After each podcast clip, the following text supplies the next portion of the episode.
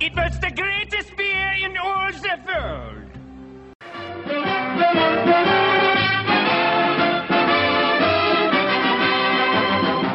Yum, yum.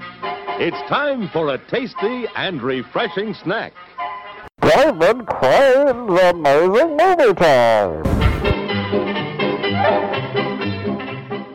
All right. Hello and welcome everyone to David Crane's Amazing Movie Time. I'm Ryan. I'm joined by Andy and Justin, and today's movie that we're going to be discussing is the 2006 Beer Fest.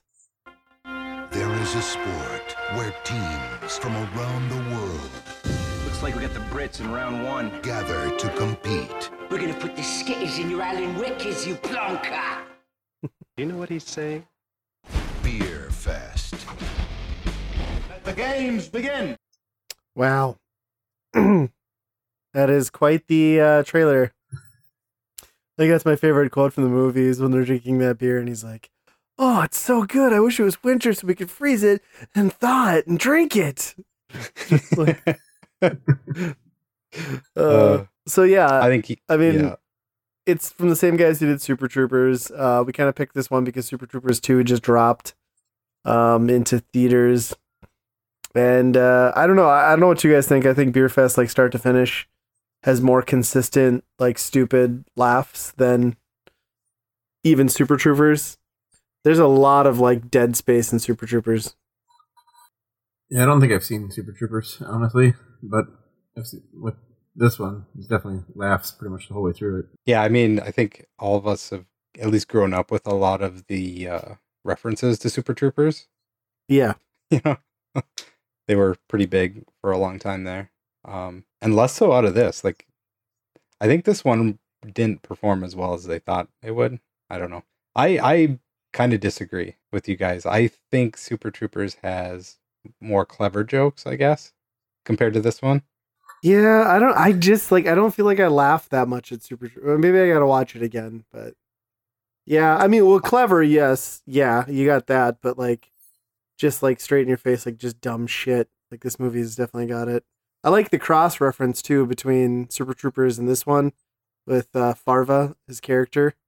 He's like, I'll take six, like whatever their beer is, like Schlitz giggles or whatever. Because it's like shits giggles. Yeah. shits and giggle. straight out of Super Troopers, where where he's like, I'll take six slitches, open bar. yeah. That's true. Yeah, I did catch that one. That's good. And I, I do love too, like just the complete like disregard for like any sort of storytelling, how they kill off that guy's character. Oh God. and then yes. like immediately the next day he's back and it's like, no, I'm his twin brother. He's like wearing the cowboy hat. and it's like I know you, and I never left. Yeah. we can kill off a character and just continue the movie as if it never happened because it's so great. that that was really good for sure. Yeah. uh, yeah. I don't know. Overall, like, it was pretty enjoyable. I I guess I was disappointed, like, because I remember loving this movie back in the day, but it wasn't as good this time for me, at least. See, and I kind of had the opposite reaction. Like I remembered I liked it, but I hadn't seen it like since it first hit DVD, and like I laughed my ass off. Like I thought it was great. I don't know. Maybe it was just the mood I was in too. Yeah. Deliriously tired on like a Sunday evening, not wanting to go back to work. I don't know. I felt like Super Troopers had better like they were the characters like uh were more uh, I don't know. They were they were a better group. Like you you kind of had a better personality between them. Where this Yeah. was like, oh, this is the Jew and this is the fat guy and this is you know. Yeah, they were more defined characters and roles for sure. But yeah, I, I think that's kind of like where you go back to the jokes were smarter, maybe like in that movie where this is more just supposed to be, I guess, slapstick kind of. It's like Yeah. the closest thing they came to as like to like an SNL type, just dumb sketch comedy movie. Yeah, that's true. And in fact, they do have uh, what's his name, Will Forte. I don't know if he was on Saturday Night Live at that point, but he is in this movie. He makes an incredible German, that's for sure. Yeah, it's kind of uncanny. Uh, I just like the whole thing too, like the just the premise of the movie that like how many guys are there? Five? Yeah, five guys. Like just the whole idea that five guys could dedicate an entire year to doing nothing but just getting hammered and like still keeping some semblance of any functional life together. Like it, it doesn't make any sense, but it's great. No. And I like That's something probably worth mentioning, like even like how this relates to the area that we live in. Um, Fargo, which you know, the city that you live in is the drunkest city in the U.S. Are and we? it's mostly known. Yeah, it's mostly known for the amount of binge drinking Well, all the way okay. across this area. Let's put that in perspective, though, because binge drinking is defined as anything other than more than two beers in a single sitting, right? Like, sure. So yeah, by that case, like everyone binge drinks in North Dakota six days a week. It's kind Pretty of, much. I mean, I'll be honest, it's real cold up here a lot of the year. There's not much to do besides sit in bars, and uh, there's a. I mean, there's a reason there's a lot of um, fall babies in our region because everybody gets drunk, nobody goes outside, things happen. That's true. Yeah, but like, And they're like Uh, three cities in North Dakota that are in the top like ten. yeah, I think so. Bismarck is on there too. Yeah. Yeah. Not that But, there's like, anything wrong with we- that. Well, right. but that but that changes how we view this movie, right? Because we look at it like, oh, this is an out of the realm of possibility, but like everybody else is like, this is so over the top, this is insane. Yeah, that's a good point. You put it into perspective like that. I never thought about it, but that's true. Well, and isn't it isn't it in Wisconsin that they supposedly live for this movie? Colorado, I think it is. Is it Colorado? Okay, Yeah. close enough. I mean, it's still Midwest. I'm sure Yep. drinking there is about as regular it is here. Yeah. Well, maybe not as regular. I, I I mean I know a few people that I, I I could put together a team of my own for that. Like we all know like oh this guy would do that that one. Definitely know who would drink the boot at the end. you know like, I just kept watching that, and, like watching them chug those beers. And I'm like, I would have made that like three gulps in, and I would have just been vomiting uncontrollably everywhere. like, just I cannot Yeah. imagine. uh, Yeah, It- yeah, it's such a weird premise for a movie, but it's so like kind of perfect for those guys. oh for sure. I think like one of the worst things, and like I remember seeing it. I remember noticing it when I watched it back in the day when this first came out, and it was just even worse now. Is that last scene, the victory scene, and all the beer in those glasses is CG'd, like just pitifully. Oh yeah. Yeah. Pitifully bad. It's just like it ruins the whole thing because I can't not look at how terrible this animation is. Uh, it's just kind of brutal. Yeah. But a lot of those scenes, like they're drinking all that stuff, you can tell. And it's like, how pissed were they, you know, if somebody like screwed up? Oh, you they had to redo redo the scene. Yeah, Yeah. Yeah. I like the They probably got pretty drunk.